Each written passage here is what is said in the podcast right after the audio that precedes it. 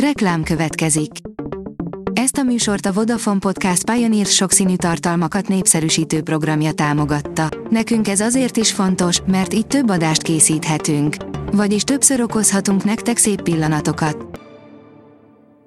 Reklám hangzott el.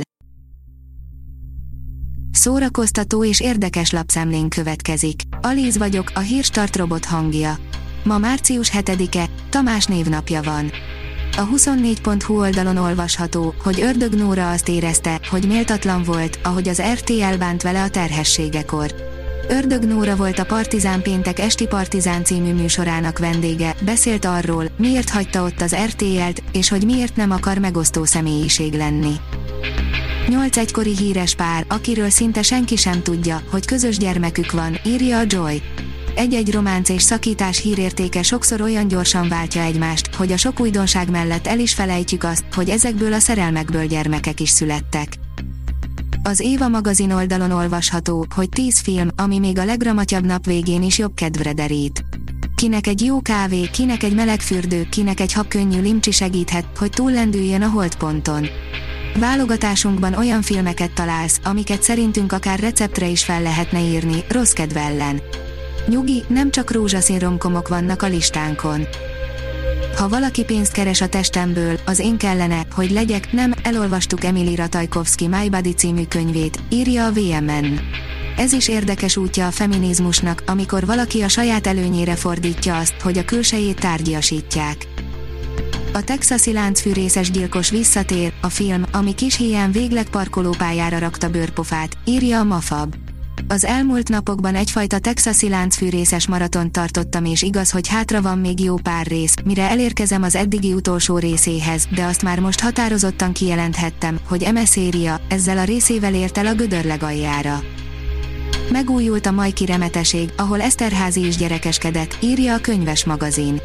Átadták a felújított oroszlány majd pusztai kamalduli remeteséget, melynek egyik cellalakásában az 50-es évektől Eszterházi Péter nagymamája is élt.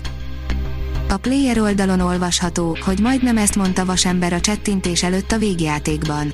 A bosszúállók, végjáték minden idők második legsikeresebb moziaként olyasmi, amiről valószínűleg még akkor is hallottál, ha nem igazán vagy oda a szuperhősös filmekért. A tudás.hu írja, lemezbemutató koncertet ad a Szent Efrén férfikar. Lemezbemutató koncertet ad az idén 20 éves Szent Efrén férfikar március 12-én a MOM Kulturális Központban Budapesten. A koncerten az elmúlt 20 év legnépszerűbb darabjai mellett bemutatják új Kings and Queens című lemezük anyagát is. Az igényes férfi.hu oldalon olvasható, hogy 128,5 millió dolláros nyitó hétvégével minden elemzői várakozást felülmúlt az új Batman. Miután Christian Bale három alkalommal is eljátszotta a nappal milliárdos, éjjel szuperhős karakterét, az utódoknak nem volt könnyű dolga. A színház online oldalon olvasható, hogy ön elárult minden emberi értéket Kovács Géza bábművész levele Vladimir Putyinhoz. Kovács Géza bábművész, a Szombathelyi Mesebolt bábszínház igazgatója ragadott tollat és fogalmazta meg gondolatait a háborús helyzet kapcsán. Sorai Vladimir Putyinhoz szólnak.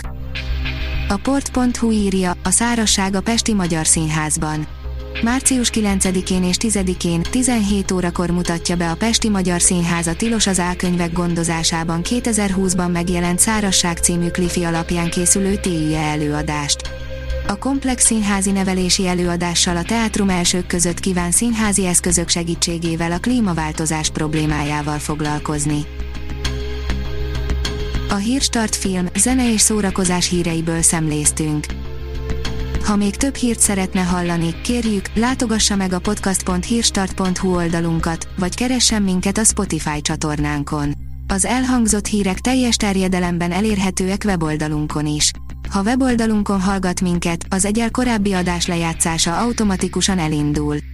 Beállíthatja, hogy az összes korábbi adás, vagy csak az aktuális tematika hírei következzenek. Köszönjük, hogy minket hallgatott!